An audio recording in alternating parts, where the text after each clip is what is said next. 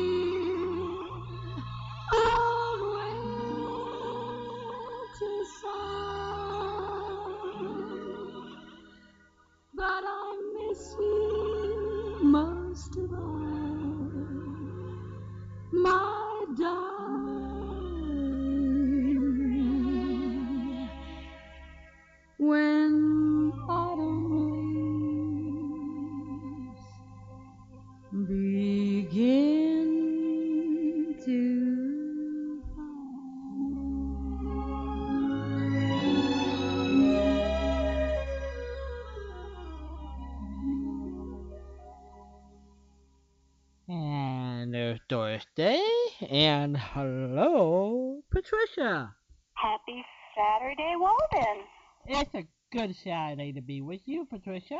I thank you so much. It's a great Saturday. It's even warm here. I won't lie about the weather tonight. Warm, warm. Well, sort of, sort of. It's um 62. That's not too bad for nighttime. I know. You know what I was thinking about this afternoon? What? Next weekend is supposed to be spring. Next Sunday, March 21. Generally, I always associate the 21st of the of the calendar quarterly season as the first day of spring, the first day of summer, the first Uh-huh. day. So, uh, so we're supposed to be getting into spring this weekend, everybody. it's the spring equinox. I hope so. I I'll tell you, I'm bitch. Excuse me. oh my God, you got a wipe out my mouth. Patricia always accused me of putting soap, washing my mouth out with soap, everybody. But Uh, can we hang up and let me start again? I won't even complain about the weather. Oh, shame on me. Oh, I'm so embarrassed. no, you're you're okay. We forgive you. Well, I Nobody heard it. I do do it. And I had no right to. Uh, the people in the Northeast are getting just hammered again this time with rain and water and flooding. It's just, I, I'm, it, it's just not the place to be this winter. It's awful. It was cold here today. I had to shut the garage door down when I was working out.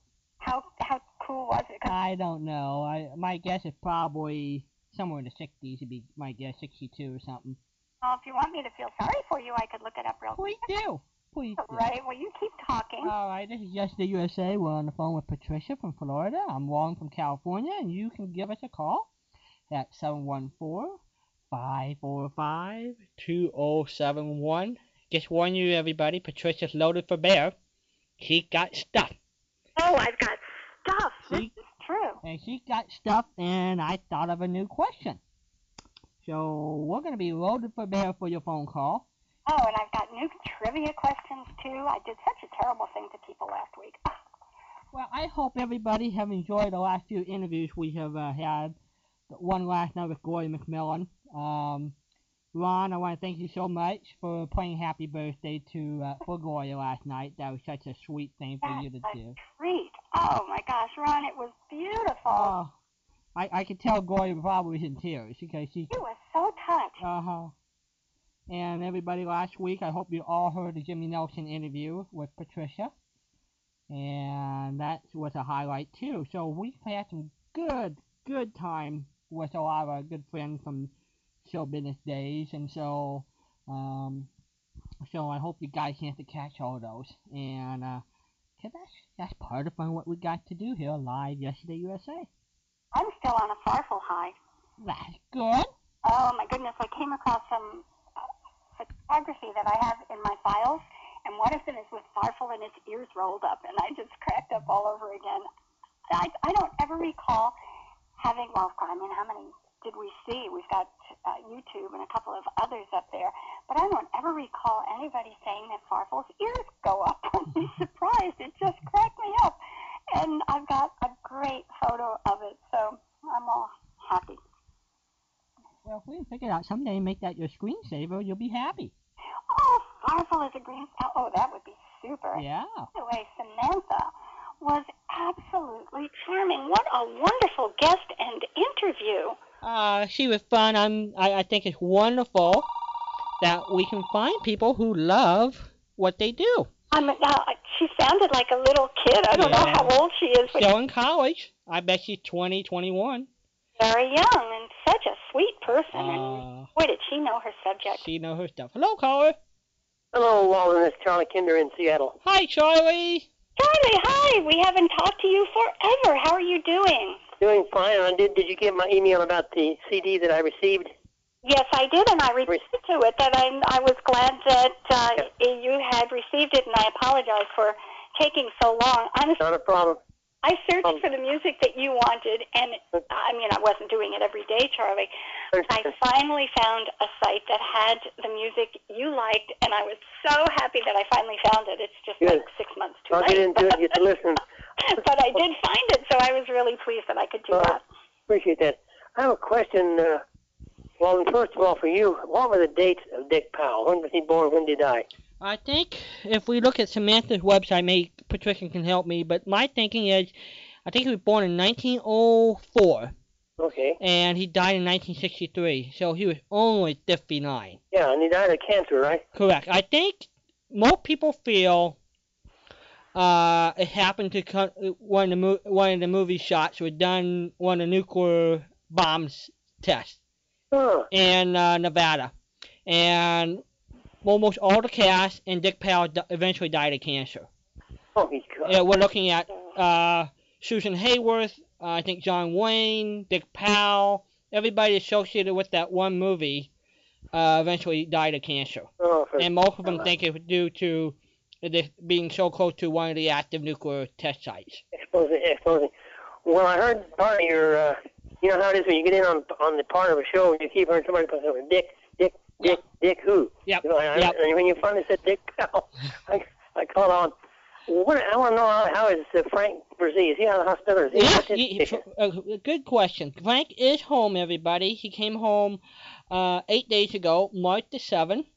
Um, we still got a long way to go, but there's some good signs. And let me clue everybody in. Uh, Frank is basically still has the feeding tube inside of him. Um, he's going through four different therapists. He's working uh, one that work on his his arms, uh, another one on his old physical conditioning, and that's every other day. He has a speech therapist that comes every other day, and he has somebody to help him, you know, make sure he takes his showers and things. Uh, Um, he is he he a, really good sign. He can now tell you the dates of every day. wonderful. So that part of the brain is, is now completely intact. Uh, the, the the good sign that Bobby and I think he's arguing with Bobby on what time his favorite TV show comes on TV. He's coming along. yeah, he's coming along. So he, you know, he said, "No, Bobby, that comes on at three. No, Darwin comes on at five. So the, the, the, the so that's a good feisty, feisty routine they're having. Hey. You know, Look, he, he, can't walk, can he? not c- completely, no. Right. Um, basically, and and the, the speech therapist, they they just kind of rebuilt the uh, muscle areas around his vo- his throat, his swallowing part, and they're they're seeing improvement. Uh, basically, I guess what they do is feed him applesauce, and that's how they re rework those muscles. Oh, yeah. and then he's uh Uh, but he he he's talking more. So I, I you know it's gonna be a while. Well, yeah, but It's gonna great. be a while, but at least for him. he's, Now, do you yeah. get to see him yourself? You go visit him? Uh, not yet. I've I've been waiting to give him the green light to go up, and uh, uh, I'm I'm ready to go whenever she said we can come up. I'll bet. What So- you got on tap tonight? You and Patricia, what are you going to do? Well, what what do we have, Patricia? Oh, we've got trivia. We've got two Fibber McGee and Molly's. We've got me in trouble with my mouth. If, you, if you listen hard, I might say another good one for you. I didn't hear what, you're, you're, sure you're safe. I didn't hear what you said, so. Oh, that's good. That's good. I said a bad word. Um, What- what- you know, I mean, it's a common everyday word. word, and um, you have it around the house all the time. And if you say the secret word, a duck will come down. But I said the secret word, and I didn't get a duck. but um, thank you for saying you didn't hear it, Charlie. Um, we have some trivia. Would you like to play trivia? yeah, what do you got? Oh, I got some questions. You you tell me I have easy questions, right? Well, I don't know. I don't remember what, uh, well, let's shoot one at me. All right, let's see what we've got here. I can give you a regular question and a bonus question. We've got bonus questions which are worth two CDs, so you've got an opportunity to to get three CDs tonight. Okay, suck it to me. Okay, the regular ones. We've got three questions here. First, who is Blondie's husband? Dagwood. S- Pardon? Dagwood. Dagwood, you got it. Okay. The second was Little Orphan Annie's sponsor was Oh, say again, or, or, or what? Little Orphan Annie. Her sponsor was what? Oh, I, I didn't listen to her too much. I have to pass on that one. Okay, and the third one, this one's kind of hard. What was the name of the show that featured the Anderson family with Jim, Margaret, Betty, Bud, and Kathy? Uh, Father knows best. Boy, are you good. Okay. Uh, Little Orphan Annie was sponsored by Ovaltine. Oh, I guess I listened to it and I didn't listen close enough. I didn't pay much attention to it. Okay, so you want to you want to go for a bonus? Why not? All right. Um, this is for two CDs. You've already won one. Okay. So, and if you oh oh boy, is this one a bonus? If you answer one, it's a two-part question. If you answer one, you'll get two CDs. If you answer both of them, you'll get three CDs. So you have the possibility of getting four CDs here. Okay. It's an Amos and Andy question. Okay. Amos, the character of Amos, drove a cab.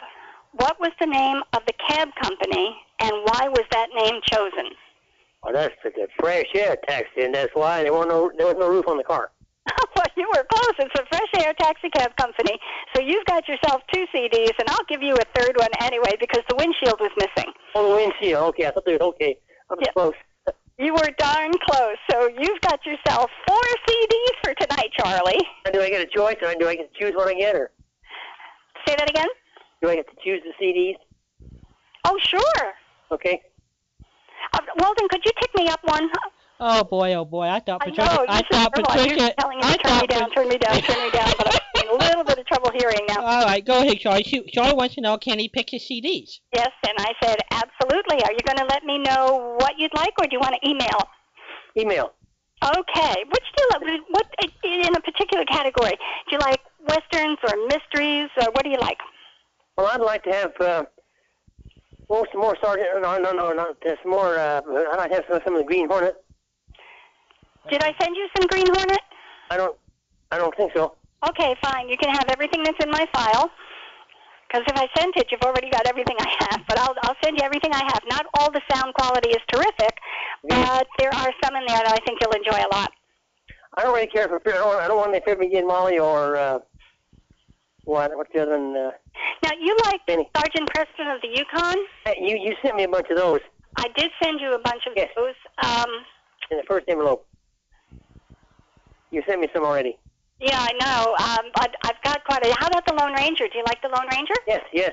Well, no, I've got the Lone Ranger on tape. I, I taped the broadcast of the Lone Ranger off, off the internet. So uh, Well, Patricia has about a thousand of them. I, I have more. Please say yes. I want a home for my Lone Rangers. I can send you a couple of hundred Lone Rangers. no, I've got plenty of Lone Rangers. Okay, well, scratch the Lone Ranger. Okay, so the Green Hornet, and um, let me see what else I've got here. You have any detective? Oh, I've got loads of detectives. Let me see what All right. Got here. How about Rocky Jordan?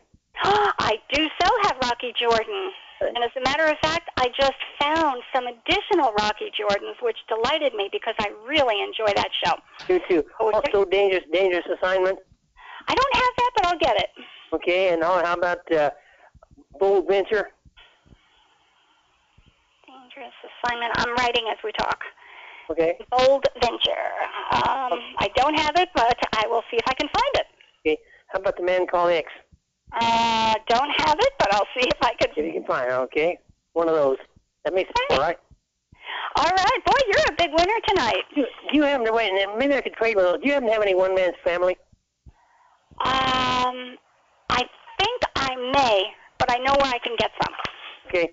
I'll, You like that I'll trade uh, Man Called X. Uh, gi- give me one man's family. Okay, I'll I'll do the best I can and come up with um as many of these as I can.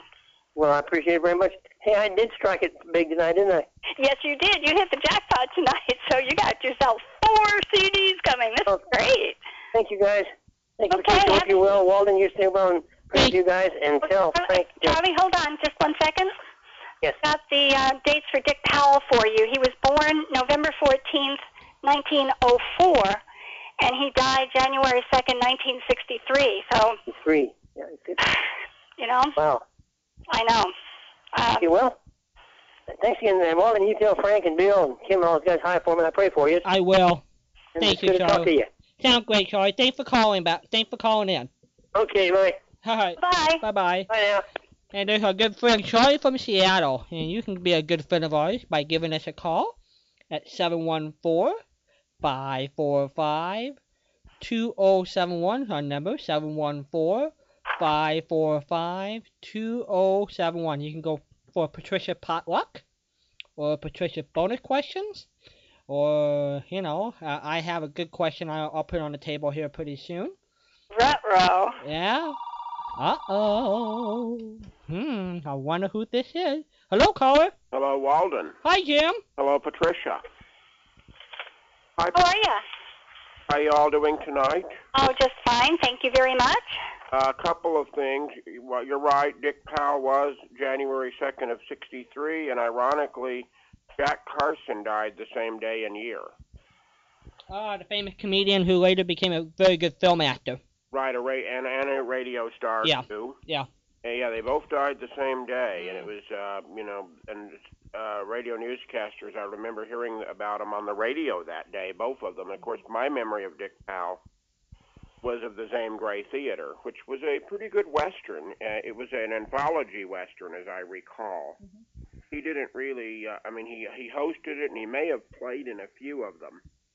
But my memory was it was a basic anthology series with different Western stories. I don't know if they were necessarily original Zane Grey stories or adaptation, or if they just used his name. But it ran from 56 to 62 on CBS. Good Western series. Sure. Sure. Also, uh, I know he made one, The Spent. I believe the title was, uh, you know, I'm a little confused about this. I, I think it was on February 23rd, 1950. I think it was called, was it, was it Slow Burn? I think you might be able to look up in your suspense files the show for February 23rd, 1950 and Dick Powell did appear in that episode. He may have done some others, but that one particularly comes in mind. I don't want to give the title because I, uh, my memory is fading tonight, if you can believe. it. Uh, what happened, Jim? You're always you're you're so sharp. I. no, I'm, I'm a little confused between Slow Burn and Two Birds with One Stone. Uh, and, and maybe two birds, uh, or uh, I know one was was and one had Dana Andrews and one had Dick Powell, but I wanted to get be absolutely sure. But I do know the date was February 23rd, 1950, for the Dick Powell suspense appearance. Yeah. Well, he was one fine actor. No matter what he did, it was terrific. He was very good at what he did, and uh, certainly Richard Diamond was an excellent series. And I know when Walden does his Sunday night show over the years, Richard Diamond's probably your most popular. Det- wouldn't you say probably your most popular detective show Oh, you do? I, I say so. I'm, I'm my humble opinion. I have four favorite detective shows that I have. I'm very partial to, and that's definitely probably close to the top of the list. So, Well, you know, and and it was a uh, and it was a it was a fun series. It, it could be exciting, but when he would sing at the end to his girlfriend, and what what my friend Harold especially enjoyed was when that neighbor would get annoyed with uh, uh, Helen's neighbor would get annoyed. Who was the neighbor's name? The one that would always got annoyed with They call him the Grouch. the Grouch. Always got annoyed with with his singing Yep. every time. Um, but what was interesting is when it went to TV and David Janssen played Richard Diamond, it was a totally different kind of show. It was straight detective, not a lot of humor. And that's not to take any away from David Janssen's performance, but it was a totally different. No, I, I think that show was based upon Dick's personality. Yeah. It really was. And I liked it much better than Rogues Gallery, as I Mhm. mentioned to you off the air one time. I always found that alter ego kind of interfered, in my opinion, with the with the show. It may have been a p- touch of humor, but it it distracted to me from the um kind of the same way that Herbert Marshall's assistant did on The Man Called X. It kind of hindered the stories, in my opinion. Sure, sure. But that didn't take anything away from Powell's performance And that's true. in, in either uh, in in the series. And so I have no real. Uh, I'll let other people win win CDs tonight. You're not you're not ready for your Blondie questions? Uh, yeah, and you had one already. I know. I did. That was it for the night. and you would have gotten that one too. I think I would have. I, I, I can tell you. Uh, well, I guess I could tell you if you asked me how did Blondie open. I can tell you that. Okay, who what was his dog's Go name? ahead, go. Huh? T- t- How did he open the show? Uh, uh, don't touch that dial. Listen to, and then Blondie. and I know Super Sud sponsored it for a while, and so did Cam. Actually, Walden, I do have one Blondie in my collection. A show you don't like, you have one copy of? well, well, well, this one actually was was not. Well, actually, actually, I'll be honest with you. I cannot tell a lie to quote the legend of a former president. I actually do have two now that I think about it. I actually have two blondies. Um, Ardent old time radio fan has stuff even if he doesn't like it. You get a prize. a lot of us do, I think. I mean, a lot of us love the medium so much that Huh? you, just, you kind of take the good with the bad. I mean, I have a bunch of stuff and they're good. They're good shows. I just don't listen to them because they're not in my good group. I, I don't have a good time with them. So it's I think it's foolish use of my time to try to get used to something I don't like rather than spend time with things I know I like. You, but but but you still like other collectors, even if you don't like them. A lot of times you'll take them simply to have them, and first of all, in case people request them, people you might trade with, or people you might want to. Oh sure, oh sure. I have oodles and oodles of stuff that I and Dragnet is one of them. I don't enjoy Dragnet particularly. They're all extremely well done shows. I just I I don't know. I I don't want to say I get spoofed. It, it's my same old story. If I wanted crime, I could read the newspaper. Well, yeah, I guess I guess I guess that's one. Where, I, of course, I came, I guess, from a different thing. Like I always enjoyed it simply because of Webb's Webb's uh, performance and the music and things like that. Extraordinary. Not everybody, you know, it's not everybody's uh, cup of tea. No. Although it's kind of like uh, one soda man's pop? family. We were talking about one man's family a few minutes ago. There was a collector that used to be around Northern California, and he actually sold radio shows in his store. He actually had a store where he sold cassettes of old time radio for a while, which was a rarity. Anyway, he appeared on the local creature feature show once with the local host talking about old time radio, and the host asked him what his favorite show was. The reason I'm laughing is this was creature features, and you'd think he would say, you know, a horror show like Lights Out or Quiet Please or something of that ilk. And he said, One Man's Family was best of old time radio on creature features. the kindest and gentlest show in the world. That's cute. And uh, and and he says why? And he says it was just such a great show. And then of course the thing that was funny was it had been more than thirty or forty years since this man had heard One Man's Family. He hadn't listened to a lot of the shows he had, and when he finally heard One Man's Family, he said, "Did I really like this show?" That mu-" he wasn't that impressed with. I mean, in, in his opinion, Yeah. he thought it was rather corny listening to it again. Uh, But yet, yet when he mentioned it on the air, it was the one show he associated with old time radio, and I had my my former my late friend who was one of my readers in school told me that when she was a child, One Man's Family was the one radio program her mother would actually let her listen to and approve of. She didn't she didn't want her to hear suspense or I Love a Mystery or any of those type of things, but One Man's Family got a grade of A from this Yeah. girl's mother. And and a lot of people liked the show. I I even think J. Edgar Hoover liked the show. I- On one of the anniversary shows, Walden, I think was it 47, didn't Mr. Hoover actually congratulate Yep. Carlton Morse for Yep. the creation of the show? Sure did. And a lot of people liked it, and it represented family values like nothing on TV today. I mean, uh, Father Barbour, he may have had his eccentricities, but but you you liked the guy. You know, you liked you liked the family, even even with Pinky's idiosyncrasies and misdeeds, you still liked the guy. Um, and you cared about the family, and you followed them. Um, it was a it was a warm-hearted it was a warm-hearted show, you know. And then when when you think about family drama, you know, you could that was one thing fun about family shows. You could have a heavy dra- a drama like One Man's Family, which was warm-hearted, but you could also have co- family comedies like Father Knows Best or The Couple Next Door or whatever. And you could take you could either have it as a drama or as a comedy, and in either format, these family programs were very effective. Very much so. and uh, so yeah, I, I do have shows I don't like. Um, I, I I admit that uh, you know, like we said before, now that MP3s are available and the cost is a lot less than it used to be of buying you know hours of tape, I might tend to get more shows now that I would not have gotten if I had to buy one hour at a time. Mhm. I guess you've discovered that too, haven't you, with your MP3 collection? Oh yeah. I've, I've, they say I've, I've got oodles and noodles.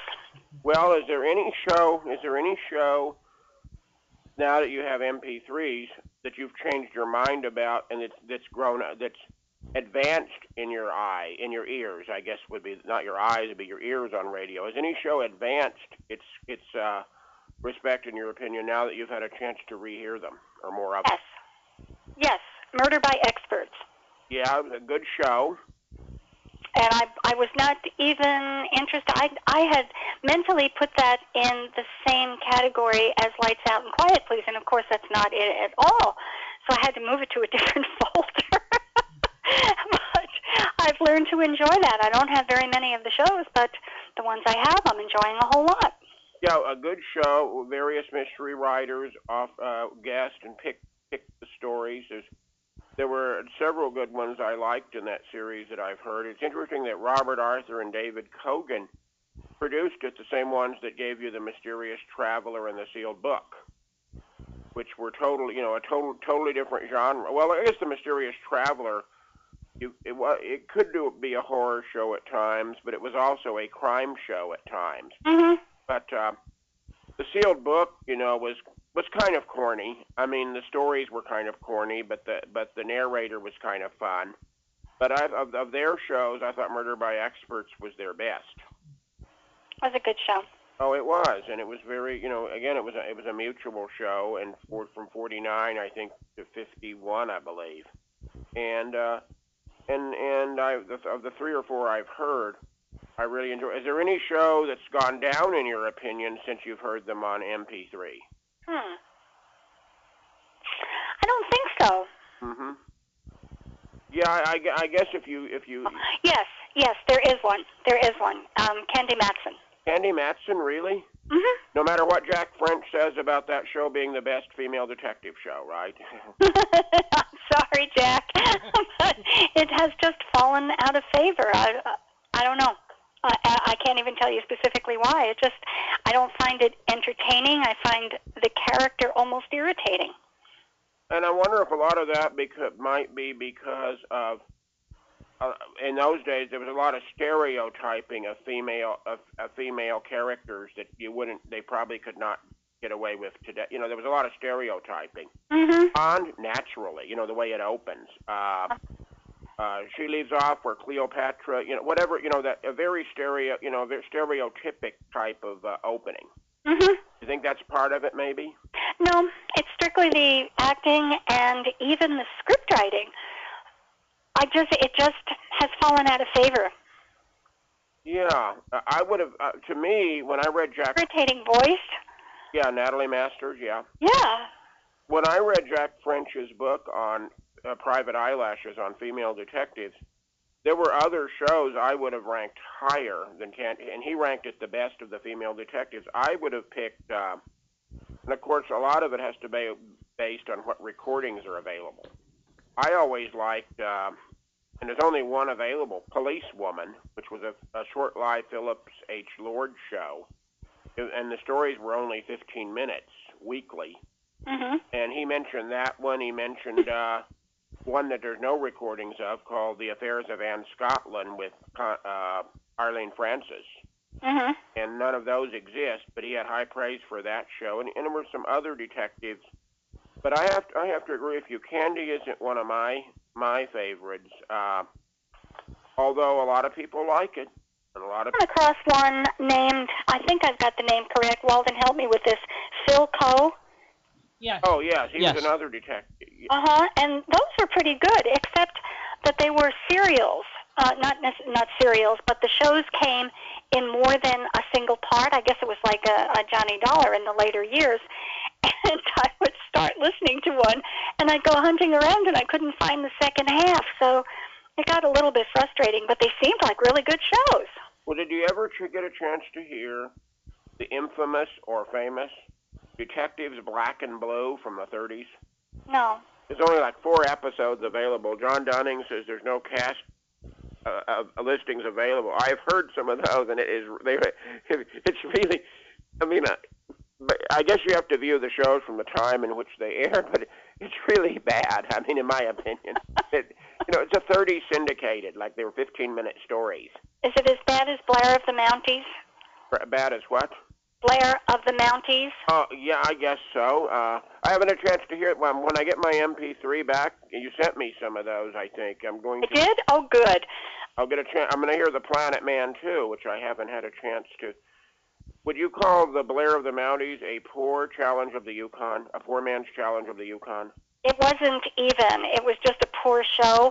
Um, and I, I, as a matter of fact, uh, Jack French and I exchanged some emails about this one because the information, the limited information that is available, was written on archive.org by someone who posted the shows and just got so messed up with the information. I mean, it's clear just looking at it that there are there are some problems with what was posted. So I sent it to Jack and said, "Here are all the things that I know are wrong, and I'm just in babyhood here." And he wrote back and said it most assuredly was not associated in any way, any shape, any form as a front runner to um, Sergeant Preston of the Yukon or Challenge of the Yukon.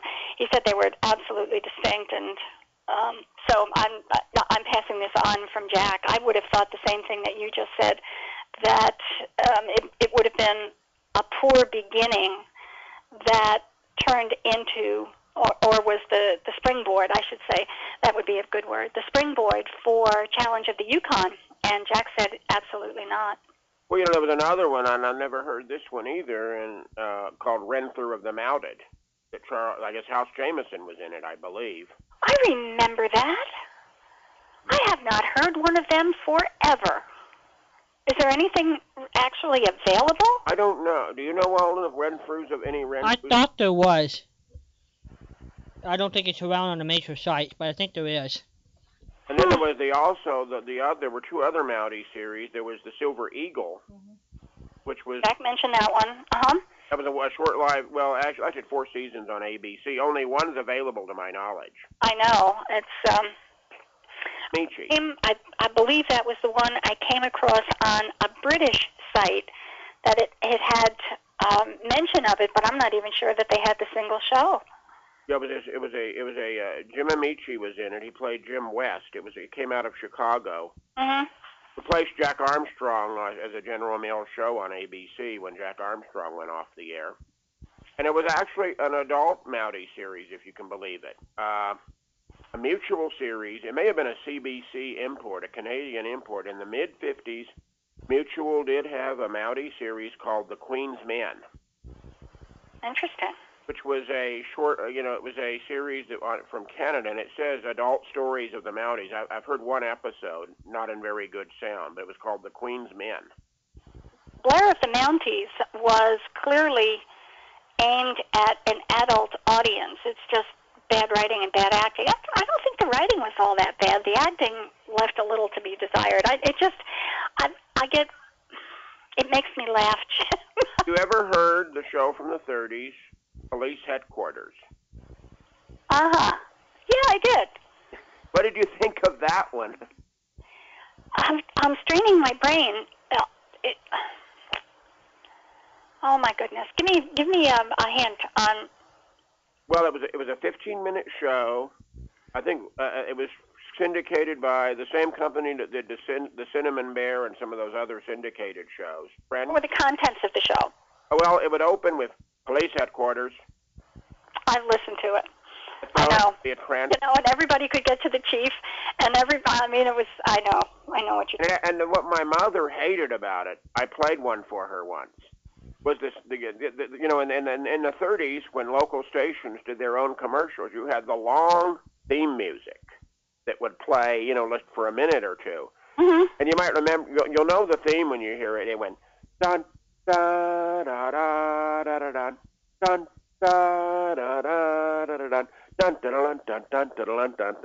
That was the way the theme went for a minute or two each episode. Yeah, Fu Manchu had a lead in that lasted probably longer, and, and an exit, a lead in and an exit that was combined. I would think longer than the actual show itself, tucked in the middle. there was Adam, when I planted the cinnamon bear for my former landlord's daughter, she was so annoyed with the music, and I tried to explain to her about radio syndication in the 30s and how stations did their own commercials, and she said, "Well, why aren't there commercials?" And I, and I, I, finally, my friend Harold said when I told him the story, he says, "Why, why, why try to explain it? It just makes it more complicated to a child. You know, you know what I mean?" I tried to explain it, I guess, like a college course on radio or something, and she got hmm so in future copies of the Cinnamon Bear, the next time I made a copy of the Cinnamon Bear for for a friend of mine's kids, grandkids, I edited the music to one one chord, thinking they might get annoyed with the long music bridge. But my friend says, you as a purist, you should just leave the music in, and if they have questions, just say, well, that's just the way it was broadcast, and no, don't that's the way don't try to explain it. Fast Forward was built for something like that. That's not so easy on CDs. No, I guess not. Uh, I mean, that's the one problem, one drawback I have to CDs. It's very hard to run a CD forward without leaving the track. I mean, Yep, you're absolutely right. I was thinking of um, MP3s on the computer. I can just drag the bar a little bit and skip over some of the spots. Um, and of course, Walden has tapes, and you have tapes, and it's easy to fast forward on a tape. But do it. By the way, how do you do you uh, do you enjoy? I mean, I, I'm a purist. I enjoy the the original commercials all the way, no matter what the as an, even no matter how many times I've heard a product ad. I still enjoy the original commercials. There are people that fast forward through them. There are people. There are some commercial dealers that even edit the commercials, which I really find annoying when there are commercial dealers that release radio shows with commercials deleted. I, and I know sometimes, like even the host on Yesterday USA, sometimes have to delete the, excuse me, commercials to get the whole 90 minute. You know, if they're sharing a tape, I guess they have to cut spots out. You know, to get to get into the 90 minutes. But as a purist, I guess I just still enjoy the ads the way they sounded, even if uh, even if a lot of people don't. Are you the same way? absolutely, I think it's a terrible thing to perpetrate on us. But Walden picked up on something, or he already knew something and gave it to me, that the Armed Forces radio series, the shows that went to the Armed Forces radio stations, did not have ads in them. They were deliberately cut. So I'm I'm feeling a little bit better that there wasn't a, a whole gang of people out there just chopping away at things that I wanted to listen to. And of course, once they're gone and copied, it's it. Well, the thing of armed forces is they, they they kind of had to because a lot of the products like Right. But if I've got if I've got a show that is absent of commercials, I'm finding comfort in telling myself, well, it must have been an armed forces radio show, and therefore nobody really did cut it up. Uh, it, it just pains me to think that it it it violates the entire show. That was part of the show. So I think it belongs there too. well, there were I'm a collect. purist. I mean, I, as long as I can listen to something, I don't care what it sounds like. I mean, I do care what it sounds like. I'd love good copies, but it, even the ones that people would say, "Oh my gosh, this is a terrible copy." If I can understand the show, I'll listen to it and be satisfied. But the Wait a minute. commercials, boy, I really want them.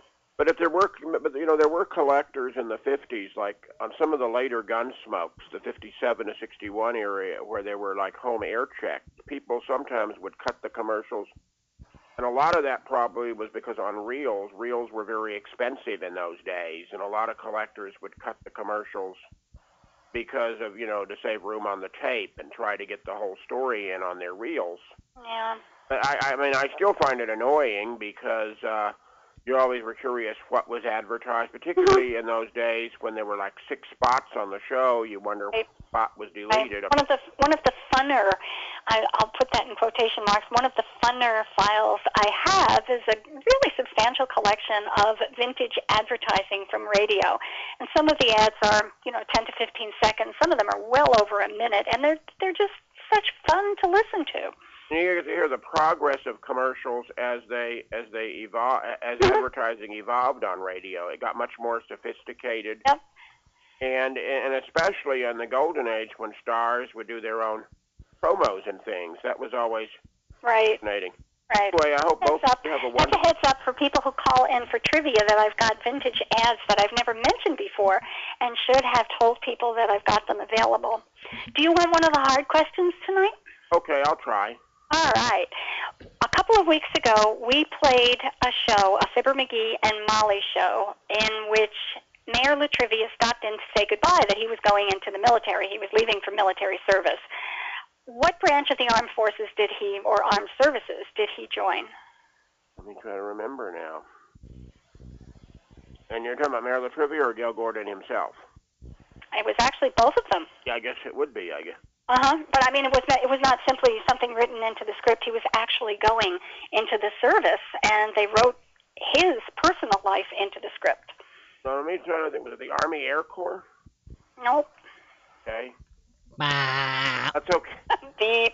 Well, the Remember, I, nose. I know he did. I know. uh it uh, Okay, well I'll let somebody I- else. I- I'll throw another quick question. What was the long commercial in the golden days of radio? The what The longest commercial. commercial? Oh boy. I wouldn't have any idea. You have to answer the first question first, Walter. Oh, okay. I thought we were gonna leave that out there for the audience. Oh, that's a good idea. Yeah. Thank you so much. Yeah. We'll leave that out. Commercial? Uh huh. Meaning like uh, within one 30-minute show? You mean, or with, No, no. Between the golden days of radio. I'll give you a clue. It ran five minutes. It would have been something that they put in the middle instead of a bunch of ads throughout, which they did. And I, I'll leave that one hanging out there for the audience too. Five-minute commercial. A five-minute commercial. And it wasn't an infomercial. No. Nothing like that. No. Okay. I'll be interested in that one. Okay. Anyway, I hope both of you have a wonderful evening. Thank you, Jim. Thank Thanks, Jim. Bye bye. you later. And there's Jim from Pittsburgh, California. You can give us a call at 714 545 2071. What is the longest commercial during the golden days of radio? Ran five minutes. I want to know what product. And Patricia wants to know uh, what branch of the service did Mayor La Trivia or Gale Gordon went into? And we got other good, goodies to talk about. Yes, we some- do. And I want to say hi to Lynn and Noni. Lynn Noyes, our DJ who is out in Arizona, and his girlfriend Noni. I said it too late last week, and nobody heard me, so I'm saying it now. Hi, Lynn. Hi, Noni. 714-545-2071. Oh, okay. We're doing good on the phone call tonight. Hello, caller. Uh, hello, Walter. It's Ray from Chicago. Ray who? Thank you for calling last night, Ray. I thought it was so nice that you called when Gloria was on. oh, she was delightful, wasn't she, Walden? Uh, yeah, uh, she's one of the ones I totally love and adore. She is, uh, she is that way in p- person. wow. Yeah. Just absolutely delightful. Yeah. And how are you, Patricia? I am fine, thank you, Ray. How are you doing? Oh, real good. Uh, what's your temperature? Well, we were we were in the middle of a heat wave. It was uh, in the 60s here yesterday. Oh my! Did you get out to? We're, we're back down to normal. It's Oh, probably in the low 30s, so oh no! missed my opportunity to get on the golf course. No golf course. I'll tell you, uh, Jim kind of stimulated some thinking for me, and I'm going to need your help. Uh, there was a radio program that I heard some time ago. Uh, I can't remember the character's name, but I do remember he played something called a bazooka.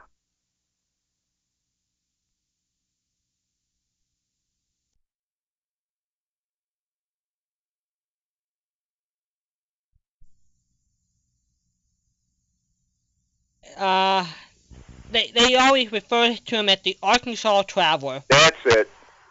and he was a he was a, a vaudeville comedian who was sort of struggling, and he made it big when Bing Crosby asked him to do a feature at the Kraft Music Hall, and in the late 30s to early 40s, he became one of the hottest things because he used to have the interesting tales of his relatives all down there in Van Buren, Arkansas.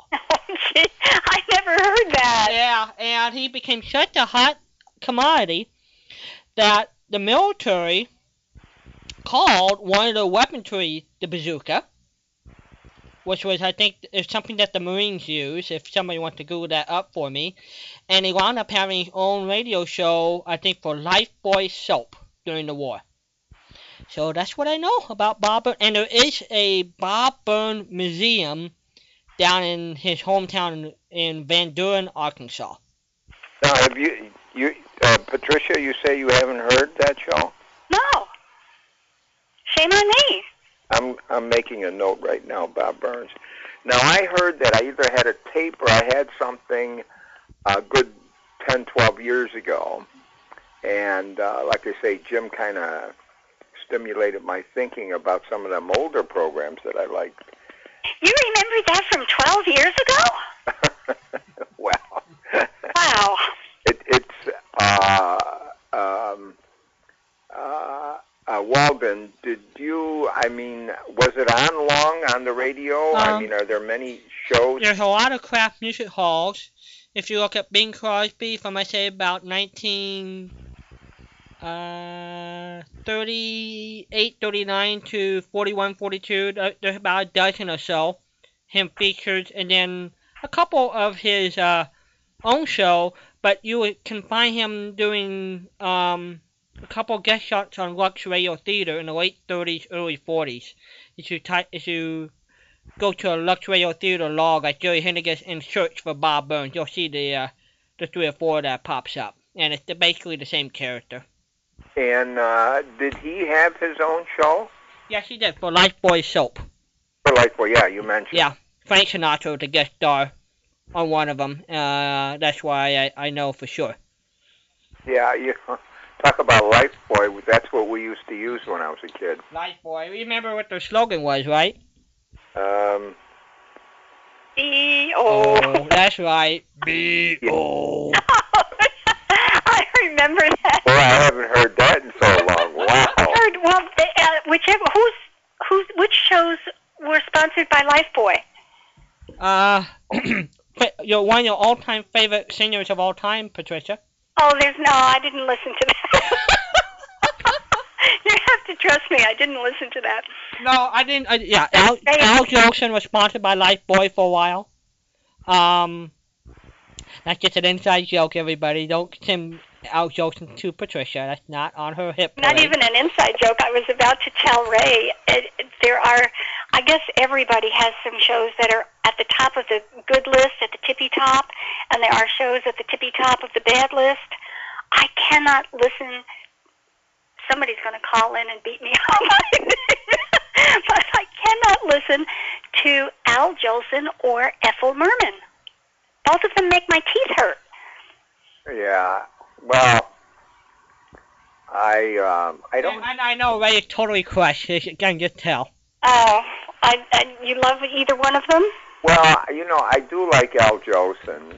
I I guess I like him because he was around when I was a kid, and uh, I liked his bombastic style. Yeah. Oh, that's a good word. You know, and um, and then I remember when the movie came out on him, which was rather confusing to me because I thought he was still popular, but I um, but that was a um, you know that was an opportunity for him to make a comeback, if you will. I read that later on, but I never thought he you know he went anywhere. I think he had to make a comeback because he hadn't gone. But but I put him in the same boat with um what's that other guy who uh if you knew Susie like I, Eddie Cantor. Cantor. Eddie Cantor. Yeah, and I I enjoyed Eddie Cantor and when when um the fireman came on TV, what was his name, Walden, the fireman? Uh, was it Ed Wynn? Edwin. Yeah, Mhm. and I really enjoyed him uh, as a kid, but I've heard him since, and I, um, you know, it's a it's a tad too, um, you know, it's like something you hear again after so many years, and it's a little too um, much for me now. But but I do remember him fondly from them, uh, the uh, TV programs. He- Yeah. I don't know if you recall uh, in the show.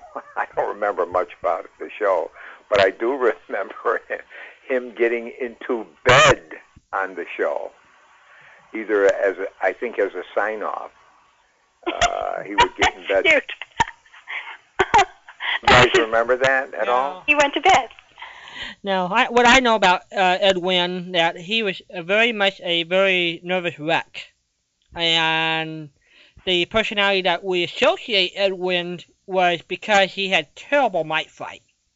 And when he Uh, went on radio, that's when he developed that that laugh and that sort of rambling personality style. Okay, a terrible, terrible mic fight. And uh, something. yeah, it, it's been either credited to both Ed Wynn or Eddie Cantor, whoever people want to believe. That's part of the reason why we can hear laughter over radio. Uh, most people may or may not know if you hear any show before 1936, you'll hear announcement the announcer saying tell the audience to be quiet. Or in some cases they put a, a glass partition from the performers to the audience, and that way they cause they thought the laughter would not work very well over the carbon mics. Isn't? And Eddie Cantor, I think it's probably more like Eddie Cantor, also Ed Wynn, they both we thought that was silly, and they cause they were so used hearing laughter in their vaudeville routine that they demanded those glass partitions to go down, and that's part of the reason why we hear the laughter over the radio shows. Isn't that? But I remember Frank talking about the glass partitions one night and separating the audience from the actors. Yeah. It was an interesting concept. I couldn't understand why they would want to do that. Yeah, it doesn't. Uh, you know, I seem to recall in old uh, movies about radio shows, you know, or whatever, and they might have, in, uh, in the back of my mind, they might have had that partition. I, I'm, I'm not entirely for sure. But uh, in any event, uh, Patricia, I'm ready for a quiz. Are you? I've got your questions already. I pulled some out. Okay, You ready? I'm ready. Okay, I think you'll do okay on this one. I'll go through all three and then you tell me what the answers are. First one is which character occasionally said, You're a hard man, McGee? The second question is it's a, a two part question. What was the name of the Lone Ranger's horse and what was the name of Tonto's horse? That's all one question. And the third, I think this is a great question. What breed of dog was Yukon King? Ah. Go for the first one. Which character said occasionally, "You're a hard man, McGee"? That was uh, that was um, his neighbor uh, who spun off um, the Great Gildersleeve. Yes, my gosh, you know all, all the, everything that goes on around it as well. Okay, the Lone Ranger's horse. Uh, was Silver, of course, and the other was Get 'em Up, Scout. Yes. Now, I got a tr- sidebar trivia question. Who was Okay. Ton- who was Tonto's first horse? What was the name of his first horse? Gee, I forget. His first horse. I The Ranger had two horses. So I'll leave that one out for the audience to think about. Okay, gee, that's a good one, Walden. Oh boy, I mean he breaks my brain every week. And the third one, you know this one. What breed of dog was Yukon King? Husky. Yes, this is cool. You got all of them. Okay, what would you like this time? uh, well, I um, He wants Al Jolson. no, I'm gonna pass on him. Um, Painful, painful, Do painful. you have did you any- were you uh, did you have your ears on when I was talking about the vintage ads? I, I caught a bit of that. Re- refresh me. Okay, I have a bunch of old advertising radio ads. I guess a couple of them might have been taken from television, but they're all audios. And you've got things like Bubble Up, which are, which was a precursor to Seven Up. You've got Ajax and Bab-O, and you know all of the products that we we hear about. Yeah, that would be interesting. Okay, so vintage ads. I I have a home for my vintage ads. Okay, what else? Um, do you have any Gene Autry? As a matter of fact, I do. The Melody Ranch. Yes, that would be great. I always liked Gene Autry. You have Gene Autry. You So remember his opening theme song, Ray? Uh, was that Happy Trails? No. that was that was Roy Rogers. That's right, good old Roy. Um, We'll struggle together here. uh, let me think. Let me. I and he wrote, know. and he wrote it too. Um, It wasn't Rudolph, I know. Very good, Patricia. oh, when you say it, I'll know it. But let me let me scratch my memory again. Oh boy, I just can't think now. I'm drawing a blank. I'm drawing a blank. Out where a friend meets a friend. Oh yeah, yeah, da da da da da da. A And friend I meets- I could hear it in my voice. I can't. I'm back in the Back- shadow. Battle again. Yeah, yeah. that was his opening theme. Can't I remember? We knew that. we knew that. We were just playing along, Yeah, Walden. and, and who was his longtime sponsor on that show? He was there from the beginning to the end. Who was the sponsor? And who was his spokesperson? His his spokesperson. Gee, Yep. I don't have any idea. And uh, the spokesperson's daughter is a very well-known popular TV personality. Oh, gee, that's no help. I know. I know. No, I'm lost on that one. Okay. Well, what do what do you like? Bubble gum or chewing gum? Oh, that's right, Wrigley's. Very good. Very good. Oh, Patricia. shoot, I knew that. I knew that. I didn't know that. And hi- um, the spokesperson for many years was Lou Crosby, and his uh, her and her, his daughter is Cathy Lee Crosby. Oh, for goodness. Yeah. So Is, The word. yeah, Thank just a little sidebars. yeah, isn't that interesting? You know, Mm-hmm. um, I was just thinking of another t- uh, radio commercial. It fell out of my mind. Um, Well, how about another soap commercial? What What do you remember about? Uh, you remember the radio show? This is your FBI in peace and war. hmm What was their sponsor? What was their soap sponsor? Oh, dear me. Mm mm mm mm mm mm. I wouldn't know that one. Lava soap. L A V A. Oh You yeah, remember? son of a gun. Yeah. I'm going to find another Lifebuoy commercial. 'Cause it, it didn't. I don't listen to Jol- Jolson, and I know it's out there because I hear it all the time. E-O. Well, uh, Lifebuoy, uh, Lifebuoy also the sponsor uh, Big Town in the late 40s. Okay. So that'd be another Lifebuoy. So that was a good show. Yeah. Um, Okay. What? What? This is a big one. I want to ask it in the right way.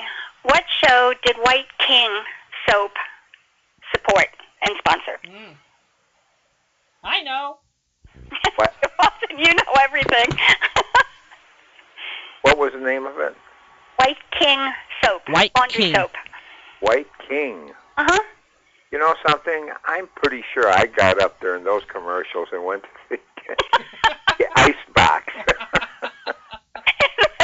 Went out for a snack. Walden, what is it? Shondo, the musician. Chandu the magician. Oh, yeah. Yes. and I love magic, you know. Do ya? Yeah. The, the magic I- part of that show is that the announcer claimed that you will love your wash day when you use White King soap. And I thought, there's got to be men writing these commercials. Oh, well, that is, there's a trivia question from last week Patricia was throwing out. Can you f- complete the jingle of one of the, the soap song Patricia was trying to have people to sing? Uh huh. Rinso white, rinso bright. What's the rest of the jingle? So right. Boy, I heard that recently. Rinse over. I I don't know that, but I I know the commercial. And so, what what program were they on? Think of Amos Amos, and Andy. Amos and Andy? Oh, for goodness sakes! And I listen to that show all the time. Yeah. You know, and You can do it. they And- cut out their program. That's where Amos says uh, to Andy, uh, "Hey, it's the song" or something like that. Uh huh. What day is it, Amy? Oh, Tuesday. Or whatever that was. yeah. You know. That's right. It was Rinso White, Rinso Bright, Happy Little Wash Day song. I I hear it all the time. And you know what famous singer uh, was one of the early ones to put that together? Say that again, please, Walter. What singer was credited for introducing that? She just passed away within the last two years, and you would th- she, you people would know her from New York because she was a she was a famous opera singer. Oh dear. Um, Beverly Sills. Yes, that was Beverly Sills. Uh, Oh my goodness. Yeah, Oh my goodness. Yeah. She went from Rinso to the to the Met. yeah. In fact, she started on the Major Bowes uh, show that they used to have on Sunday morning. She was a little girl. Under- that. I remember reading that just a couple of weeks ago. Yeah, and then then in the Big Forty, she was the one that designated to do that song. The now, Renzo. isn't that something? I Yeah. should have known that. I love opera music. Okay. Here, what what was Beverly Sills' nickname? Hmm. I'm sure I heard it along the Can I way. give It a- wasn't can give- Babs or Can I give a clue? hmm? Can I give a clue? No. Oh. yes, of course you can. Don't ever ask, just do it. Think of Lawrence Welk, Ray. Oh, Bubbles. Bubbles, that was her nickname. Unbelievable. I didn't know that. I'm so impressed I knew something. oh, gee. My goodness. Oh boy. I you know I was uh, and still am a channel hopper. So when the commercials come on, I probably know more of the old commercials, and I'm not doing very well on those. But uh, uh, I'm a channel jumper of the highest order now. Yeah, I, I, you know, I think in the old days when we didn't have little remote controls, I think people stuck with the commercials. But they didn't want to get out of the chair and walk 30 feet to turn the TV set to the next show. They just sat there. I agree. Mm-hmm. Exactly. Well, listen, I'll uh, I'll say goodnight to you both, and uh, I'm enjoying the conversation as usual. It's Well, fun. Thank, you for calling. I really appreciate it. And that was so neat that you called um, Gloria last night. She is, I had never heard her before, Walden. That was my first time listening to her. And she is such a sweet person. And I know she appreciated your call. I could hear it in her voice. And she she's gonna be with Patricia on April the 16th. Everybody, that's the day we're gonna set aside to celebrate 75 years with Fibber McGee and Molly. And so you notice I didn't really talk about her days in Fibbers. I figure I'm gonna leave that for Patricia. Oh, you're so good. I try to be. So Uh, if- Walden, um, uh, now is she uh, is she or has she been active recently, or is she active now? She well, she is um, she, for the last 36 years, she and her husband run an acting school for children, Uh, and she's yeah, done it. got- yeah, she's done, she's had up to 600 kids that she teach, Isn't that something? and you can just tell. She said, "I just love kids. They come up and they just want to give her a hug, She doesn't care if they got the, the measles or whatever. She just loves kids. And, you know, um, uh, I, I think she, she has not, she just loves the business. She started when she was four years old on Christmas night on Big Town with Edward G. Robinson. And I was thinking, do you know the story she told? Can you imagine trying to get break into the bin? Her mom, here in a small little town, farming town in Oregon, wrote between 20 letters to the famous personalities in Hollywood saying, I think my daughter can make it. And Edward G. Robinson wrote back, said, I'm so impressed, have her come down. Isn't it? I caught that. Yeah. Can you imagine trying to get a break in Hollywood like that today? No. can't No. even imagine. And I tell you, uh, you know, Walden, with some of these these uh, sad stories you hear about how some of these kids turn out, you Mhm. wonder if it's a blessing or a curse. You know. Well, I mean, but Goya, and I really think the true case, everybody, is the family structure. Mm. If you have the right family structure, I think you can make it. Kathy Garver talked about that the other night. Not Kathy? T- Yes, Kathy. That is her name. And that's precisely what she said. She had a strong family. She had good um, values in the family and rules to live by, and she came out fine. And she said some of the other kids who had some really serious problems, including the two kids she was starring with in the show um, Family Affair, right? Right. Yeah, Yeah. family affair. The other two kids had some pretty serious problems. Excuse me. But she said that she came out okay. There, there just wasn't a problem. And like Walden said, she emphasized the family, the strong family, and family values. Yeah, I, I I would certainly agree. When I think back when I was in my uh, youth, uh, you know, I wonder how prepared one would be to deal with uh, fame and fortune, so to speak. Mm-hmm. And I think it all comes down to what the family structured your life to be like. If you if you have that base, I think you can cope with it. Yeah, Yeah. that makes sense. You know, if you don't, then you got a tougher tougher road to hoe. And uh, I mean, if you don't, you're going to have trouble anyway. But I think being in the public eye and especially having roles in radio and television just added exclamation points to that. Mm. you know, and, and you know, and just think of it. I mean, Gloria, she lost her dad. Her dad was killed when she was nine years old. Mm. Uh, she, he, uh, interesting. Both Gloria and Janet Waldo, both their dad worked for the railroads. And uh, but Gloria lost her dad. He was killed in a train accident. And uh, as she was telling me privately, uh, back in those days, the insurance money was a big deal. It it basically allowed them to, to have roots in Hollywood. Her Mhm. her mom bought a house. Her mom was able to swing a car, and she uh, supported her girls, and she got them established into Hollywood, and they were all known Glory like I have so well the last four years. You can see she if what you heard, folks, on the air last night is what she is in p- private. You could tell. Yeah, Yeah, you really could. Yeah. Uh huh. It just came through. That was No question. that was beautiful. Well, okay, uh, uh, you all. I uh, once again, You I really all? enjoyed it. It You was- all, is Oh, I is love this. You is- taking lessons from me? you all from Chicago? You all? You all? That's cute. Walden picked it up. I missed it. Thanks, Ray. Okay, my friends. Have a great night. Thanks, Ray. Who will be listening? All right. Bye bye. Bye bye. And you can give us a call. Be our friend. Give us a call. 714 545 2071. Hey, you're making it up from last week. You know, you Patricia and I were just wondering if anybody cared.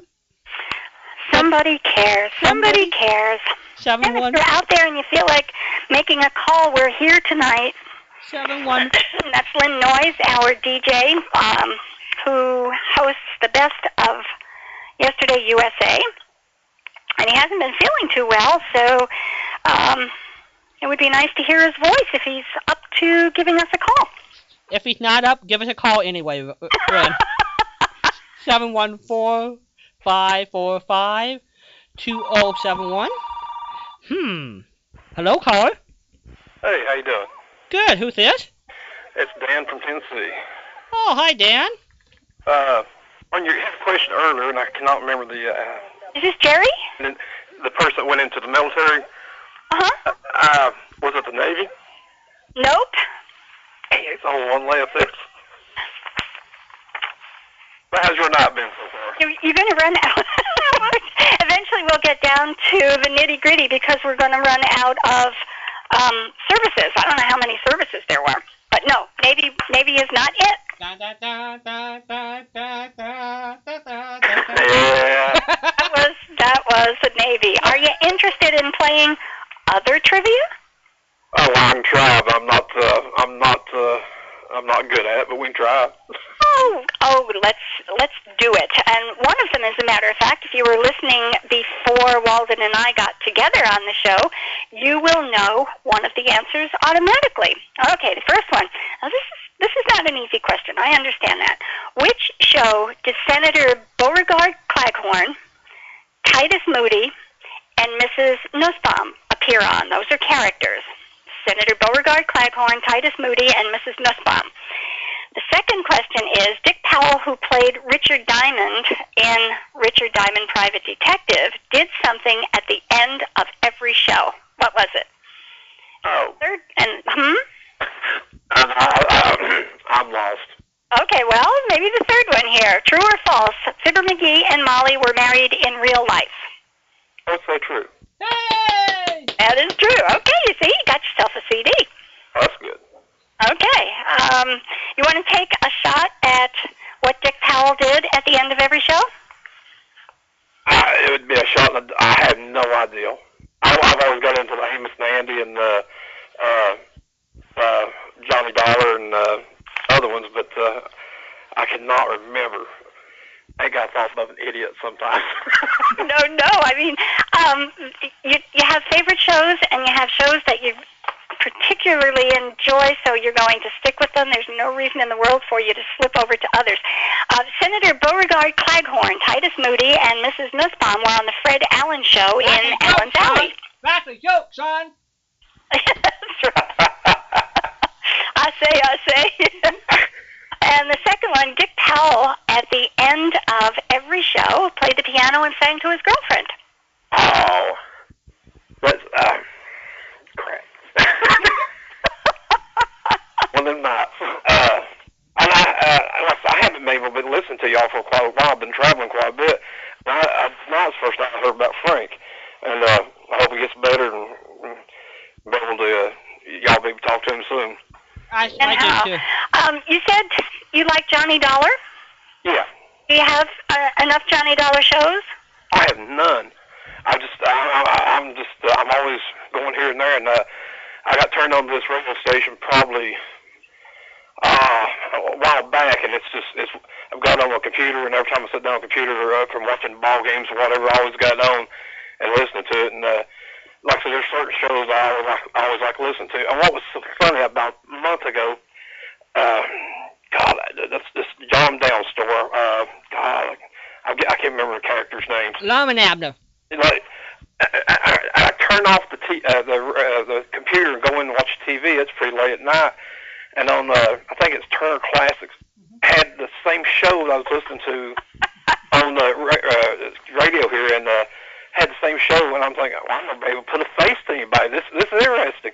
They made a few movies. You're absolutely right. Lum and Abner at the Jot 'Em Down store. I, I, I, that was uh, I, of course nobody's awake, and I'm only having kick out of it, but. Uh, It's almost spooky when something like that happens. And it was the, same, the exact same show, and it was just like, you know, okay, this is going to come up, this is going to come up, and that was really nice. Oh wow. Would you like some Johnny Dollar shows? Yeah, that'd be fine. Okay. Is there something else you'd rather have? Oh no, I, I, I love comedy, but uh, I don't know. I, I, I'm anything you got's fine. All right. Let me see what we've got in comedy. I'll run down the list, and you tell me if there's something you'd rather have on comedy. Um, oh my goodness, we've got a bunch. We've got um, the Aldrich family, Amos and Andy, the Bickersons, Blondie, Bob and Ray, Burns and Allen, Duffy's Tavern, Easy Aces, Fred Allen shows. Um, great, Amos and Andy would be great. Amos and Andy. Yeah, that'd be great. You got it. Okay, Amos and Andy, you will have. But I need your address, so if you could send your address to me at my Hotmail account, um, I'll give you the address. Could you do that? Uh, I got to something around. It's an easy one. okay. All right, it's Florida Writer, all one word, Florida Writer. W R I T E R. I'm a writer who lives in Florida. So it's Florida Writer, Uh-huh. hotmail.com. All right. And if you get me an address, you will have a CD with Amos and Andy on it. Oh yeah, this I, I love this radio station. I, and I've tried to listen to other ones, but they're not any good.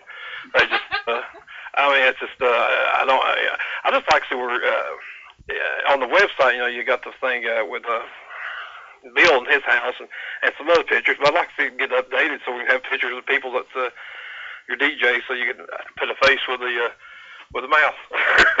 It, Yeah. It's really interesting, and uh, it, when you when you talk about Bill and the station in Texas, it just blows my mind. I'm in Florida, Walden is in California, and all of this is going through Texas. the last caller you had said something that uh, y'all was kind of poking at the uh, you all Uh huh. later. Uh, about four years ago, I was in Redondo Beach. Uh, we had to go down there for some business, and, uh, and I, I was going to uh, San Diego. Um, um, me from Tennessee, I'm lost. I'm about, you know, it's snowy here. I mean, it, we had like a foot of snow when we left, and we got over, and it's it's nice weather. It's in February. Uh, Academy Award, Academy Awards is coming up the uh, week we're there, so we're doing the tourist thing in Hollywood Uh huh. we got San, San Diego, and I stopped at McDonald's, and I talked to this uh, guy, and I said, "How y'all doing?" I got directions, and this little man was sitting in the restaurant there, and he motioned for me to come over. I said, "Yes, sir." He goes, uh, "You're from the South, aren't you?" I said, uh, well, "Yeah." He goes, uh, "I knew it." I said, "Why?" He goes, "Well, you was talking to one person over, and you said, how y'all doing?" I go, "Well, that's just the way we talk." He goes, "Y- y- "Now, how you doing?" I go, "Well, God, I'm gonna give him grammar lesson here now." and he kept on. He's on my butt. He's on my butt. And I said, Oh, that's funny. That's a funny story. Thank- my shorts and my tank top, or shorts and a t-shirt, and I was sitting there and I go, "Sir, I gotta ask you a question." Because, uh, and I go, Well, we were we were joshing Ray because he's in Chicago, and saying "you all" or any form of it from Chicago is kind of unusual. So we were teasing him about it. but the the guy in California, he goes, uh, I said, "You got you got a shirt on, a sweater, a jacket, and a coat laying on the table. You got uh, long pants on." And a boggin and the gloves on the table. He goes, yeah. I said, it's 72 degrees out here, Doc. Because it's winter time, man. It's winter time. Well, Walden and I swapped notes and comments about living in California and living in Florida and how accustomed we get to warm weather. So, Oh yeah, it's it, it's it's got to be nice. I heard your low temperature the other night, and I'm about to die, and I'm thinking up here how cold it is. But uh, now I think about people up north, and I start laughing. But I knew you laughed at me. I just knew it. I just knew it. Walden is at 55 tonight, and he's half frozen. I, I I got my sweatshirt on. I got long pants. Got heavy socks. Got shoes. I'm gonna turn on my electric blanket when I go to bed. one thing is, is the Pacific Ocean is a lot colder than the Atlantic. Seems like. Well, I think it is. I think so. Um, cause I live three miles from the ocean, and I don't have air conditioning. Cause we figured Southern California we're about 10 degrees cooler than Mhm. if you travel, let's say, 20 minutes inland. Uh, like where Frank Bresee lives in the LA area, you got it. You know, he don't have air conditioning. I don't have it down here. Yeah. And I tell you, it's a culture shock when I go down and visit Bill and Kim in the summer. I walk in the 90 degrees, and I have to take a sweatshirt into these restaurants because air conditioning full, is pouring on full speed. I understand that, and I never figured it out. And banks are the same way. You know? I just, don't get it. I I, I, I have to say one thing I was really impressed about California. I, I was out there about 22 years ago, Mhm. and it was pretty dir- uh, a dirty area then. Mhm. I went from uh, Malibu into L.A., uh, Hollywood part of L.A., L.A. to the to the uh, Chinese theater, and down to uh, San Diego, went on the midway down there and back up. I've never seen no trash all except for about four hubcaps on the on the five. And I, I was so amazed because last time I was out there it was kind of trashy, and this time it was just it was it was clean. We have some really big time penalties if you leave trash out. Oh man, it was extremely clean. I, I was impressed with that. Yeah, it's uh, I, I think uh, I bet it was. I bet you didn't have the trash problems, you know, before any of us were ever born. You know, in the 20s, 30s, and 40s. But I don't know, whatever. You know, remember the campaigns in the 70s? You know, don't be a little bug and all that. Then they really started here in California. They really started fighting it in the 80s and 90s, uh, trying to. It make, shows. I mean, Yeah. it really does show. yeah, You know. because uh, you go to different parts of the country, roads are better in some parts of the country. Roads are crappy. I mean, if you get anywhere in Virginia, West Virginia, you might as well get ready for potholes and and putting up with the Barneys. But uh, uh, the scenery's nice. Yeah. But uh, it's part, as far as around the be around that part of the country, no way. Uh, uh, but uh, I was so impressed with how clean it was. Because I, you go some places right here, you just people throw stuff out of windows of cars, and it's just it's it's just nasty. Yeah. You're you're better than the Chamber of Commerce for Walden's area. Thank you. It, it, Yeah. I, I have to say, I was impressed. I mean, I, I, I can remember driving down the road and on the, and Interstate Five, and uh, and the helicopters just, oh, you know, it's inter- interesting. The traffic, the traffic sucks out in California, by the way. it absolutely sucks. You're doing 95, just trying not to get run over, and next thing you know, you're sitting there parked on the eh, on the interstate because whatever, who knows what's going on. Well, you know, there's a particular street on I think it's on Figueroa in Los Angeles. Can you guess how many cars a day make an intersection? There's one street in LA. G- give me a number. Thousand. Uh, How about you, Patricia? Twenty-five thousand. All right, you two ho- sitting down. Yeah. A million, 100,000. a million cars a day. A million A million cars a day. intersection. Yes. Wow. Across that street, that's Yeah. for sure. Yeah. It, Yeah. it, it was amazing the traffic. I- It's interesting. You can go back. You can go back and look into s- in the history of the census, and in California in 1920, you look up this. cen- A hundred thousand cars is way too much traffic for this area. Mm-hmm. Mm-hmm. Things, those have, they, al- things haven't changed in 90 years, you know. But basically, here in California, if we're going to go to LA, we leave after 9 o'clock in the morning and get out of there before 3 o'clock. Because those are generally the best times of the day to travel. Yeah. Otherwise, you're running into all sorts of commuter traffic, Yeah. and that is not a picnic. No. I can I can remember the poor lady on the uh, USS Midway. And I'm I'm sitting there. I'm asking. I said, I need to get back to uh, L.A. by this time. What time shall I leave? She goes, this morning. I said, this, well, I mean, it's like one o'clock. She goes, if you don't get home five before two o'clock on a Friday. He, she goes, you're gonna be stuck in traffic. Dude, you're gonna be stuck in traffic for a long time. Might as well just find you a bar, have a drink, and wait till later on the night to go back home. it's just because I mean, from here, you can drive. You can drive. Uh, everywhere you go, you talk about how many miles it is. It seems like everybody out there is talking how much time it is. Right, we go by, here in California, we always talk about how long it takes in terms of time. We never talk about mileage. Yeah, because I mean, I, we drive 100 miles an hour and a half. I, I could not even fathom how long it'd take out there. I mean, it's just uh, it would it would be a a long day for Rowdy. I like the wide open roads. but uh, I did enjoy going down to see that. That was the same year Don Knotts uh, had died and uh, putting a wreath on his grave. I can remember the, or his uh, his uh, star on Hollywood Walk. And we, you know, it's just one of the things kind of burned in your head. But uh, I was, I really was amazed how clean it was. Well, we appreciate that. That and watching the Rose Parade on New Year's Day, I, Frank Bresee always said that's probably the best billboard we always get. You know, we get Mabel and, Mabel and Harold are looking at the Rose Parade on New Year's. Well, honey, we're past the car. Who wants to be the winner? it's true. It's true. And as people in the Northeast, oh my goodness, I just can't get over the kind of weather that they're still enduring up there. It's awful. I, I don't have I, I don't know how they put up with. I like riding a motorcycle too much, and uh, uh, this is one of the worst winters I can ever remember here. And it's I mean it snowed all the time, but you know we we get you know five six ten inches of snow, and you look on uh, Buffalo and they're getting I don't know how many feet. And yeah, I just I could not stand living any further north than what we do. But uh, I, I think further south is like this is Atlanta, but Atlanta's a bitty. A lot of snow this year. You what, man? Did you get a lot of snow this year? Oh yeah, more than uh, I can ever remember. It's uh, it's just something's odd this year. Next year we'll probably have the sunshine all winter, hopefully. It's been a very peculiar year, that's for sure. True. I do appreciate take, uh, taking the call, and uh, hope y'all have a good time. And, and uh, we'll be praying for Frank, and y'all be good. Thank you so much. Well, thank you for calling in and email address, and I need your mailing address. Thank you very much, ma'am. Okay, thanks. Bye bye. Thank you. Hey, we're having a good night with everybody. And for anybody who wants to get in touch with me, it's Florida Writer at hotmail.com, and let me know that you're out there listening. We love hearing from everybody. This is our little family on Saturday night.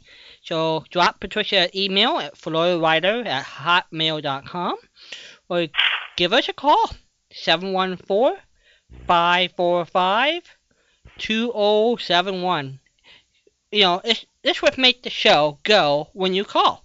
That's true. It- And we've got the double CD prize tonight for Mayor La Trivia's branch of military service. And, uh, you know, I and I'll throw out an interesting question here quickly, pretty soon. But one of the things I threw out, can you tell me what was the longest commercial during the golden days of radio? It ran five minutes. I have not come across that one. Oh goodness. Um, can I take a guess on the type of product? Please do. Um, I will say an automobile. Nope. Take me off the list. Uh, no, no, no. Uh, it's something you use every day, Patricia. that, that opens an awful lot of stuff, Walden. Well, something you always, when we're in the chat room together, something you always make sure you go get. I always go get lettuce Right? and salad Right? and and I have sardines on it. um, bunny food is my favorite food. I know bunny food is your favorite food. What what did Patricia bring to the table with her bunny food? With my bunny food, Mm-hmm. I do something with bunny food. No, well you bring something with bunny food. I don't know. I don't bring anything with. Seven one four five four five two oh seven one. Can anybody help Patricia tell what she brings to the dinner table with her? And I bet she I bet she does it a couple times a day. Seven one four five four five two oh seven one. Help Patricia. This is a cause. Seven one four five four five two oh seven one. What is the longest commercial during the golden ra- days of radio? Give- got milk and water and coffee. Coffee? It's coffee. Now you can, now you can figure out what brand of coffee in 1961 had a five minute radio commercial. 1961? 1961. I would say Folgers. Nope. Maxwell House? Nope. Oh, goodness gracious. And it comes uh, and in the commercial, it told you where it came from. I'll give you a clue, everybody. Oh, that was um, Juan Valdez. And I'll give you a clue. Think of the Midwest, everybody. What coffee came from the Midwest? What brand came from the middle of the country? It was Juan Valdez. Mm-hmm. Coffee Mountains of Brazil. Oh, my goodness. Isn't that terrible? I cannot remember, Walden. Ah, Ah, somebody does. somebody should know. I have a hunch. I better know who this is. Hello there, caller. I think I have your answer. Yes, you. Uh, yeah, I bet you do. Can, now, Jim, if you want to, yes, I want you to sing the full five-minute commercial, or else you Oh, are disqualified. No, sing it. Yes. Uh, let's see. It's, remember, it was it's sing and a drama. Okay, well I know I know it was. I'll give I'll give people a, a couple of hints here. A very well-known voice from the golden age of radio did it. Mm-hmm. Uh, he's still around. Correct. Uh, made many popular records. Correct. Fra- uh, close friend of Frank Bresee. Right, and uh, and he. And Tell me, he, he tell me did, what uh, part. Tell me what part of the country the, the coffee come from. It's from a, a midwestern city, Right. Which one? Omaha. Omaha. What- okay. How does this? Let's see. How? What is it like in Omaha? Let's see. something about in Omaha. I remember one of those. We're the happiest people. It was it was a really well done commercial. Yeah, five minutes long. Five minutes. So, all right, Jim. So what was the name of the coffee? Uh Jim, you're not gonna go. You're gonna let me down? oh, butternut. Butternut. That is correct. And here's an interesting trivia question for you. What other what other product had the name butternut besides the coffee? It's a candy bar. Yes. Yes. Now, now that might be an interesting subject to come up with one night. Things like that, like two two different products with the same name. You know, I, I'm mm-hmm. sure there are others I could think of. You know, like Right. And we're talking about Stan Freberg, everybody. Stan had an advertising agency in the early 60s, and he came up with a famous commercial, and he created the longest commercial I know of during the golden days of radio for butternut coffee for five minutes. and they were very and it was very well done. Yes. very elaborate, and it's it's available on. Um, well, Rhino did a did a compilation of Stan Freberg's work called "The Tip of the Freberg," which is like a five CD. Oh, that's great. It's fun, it's really funny. You know, he did he did a lot of funny commercials. He did. Uh, well, among Well, other things, Pittsburgh Paint. Who Pick- put those pick- eight great tomatoes in that little bitty can? Yeah. That was Contadina. he did Chun King's uh, Chun King chow mein, several of them. He did one that I especially like for accent, the food flavor uh, flavor enhancer. He did several for accent. Mars Junior bars, uh, Mars Candy. You might remember in the mid '60s he did a commercial for Milky Ways. Tom Sweet and his electric Milky Way machine. uh, sort of a takeoff on the old comic strip, you know, characters. Uh, he did uh, he did funny commercials for Coke uh, with an elaborate choir. Um, his commercials were were very elaborate affairs. Pittsburgh Paint. He did some funny commercials in the early '70s. He did a takeoff on Love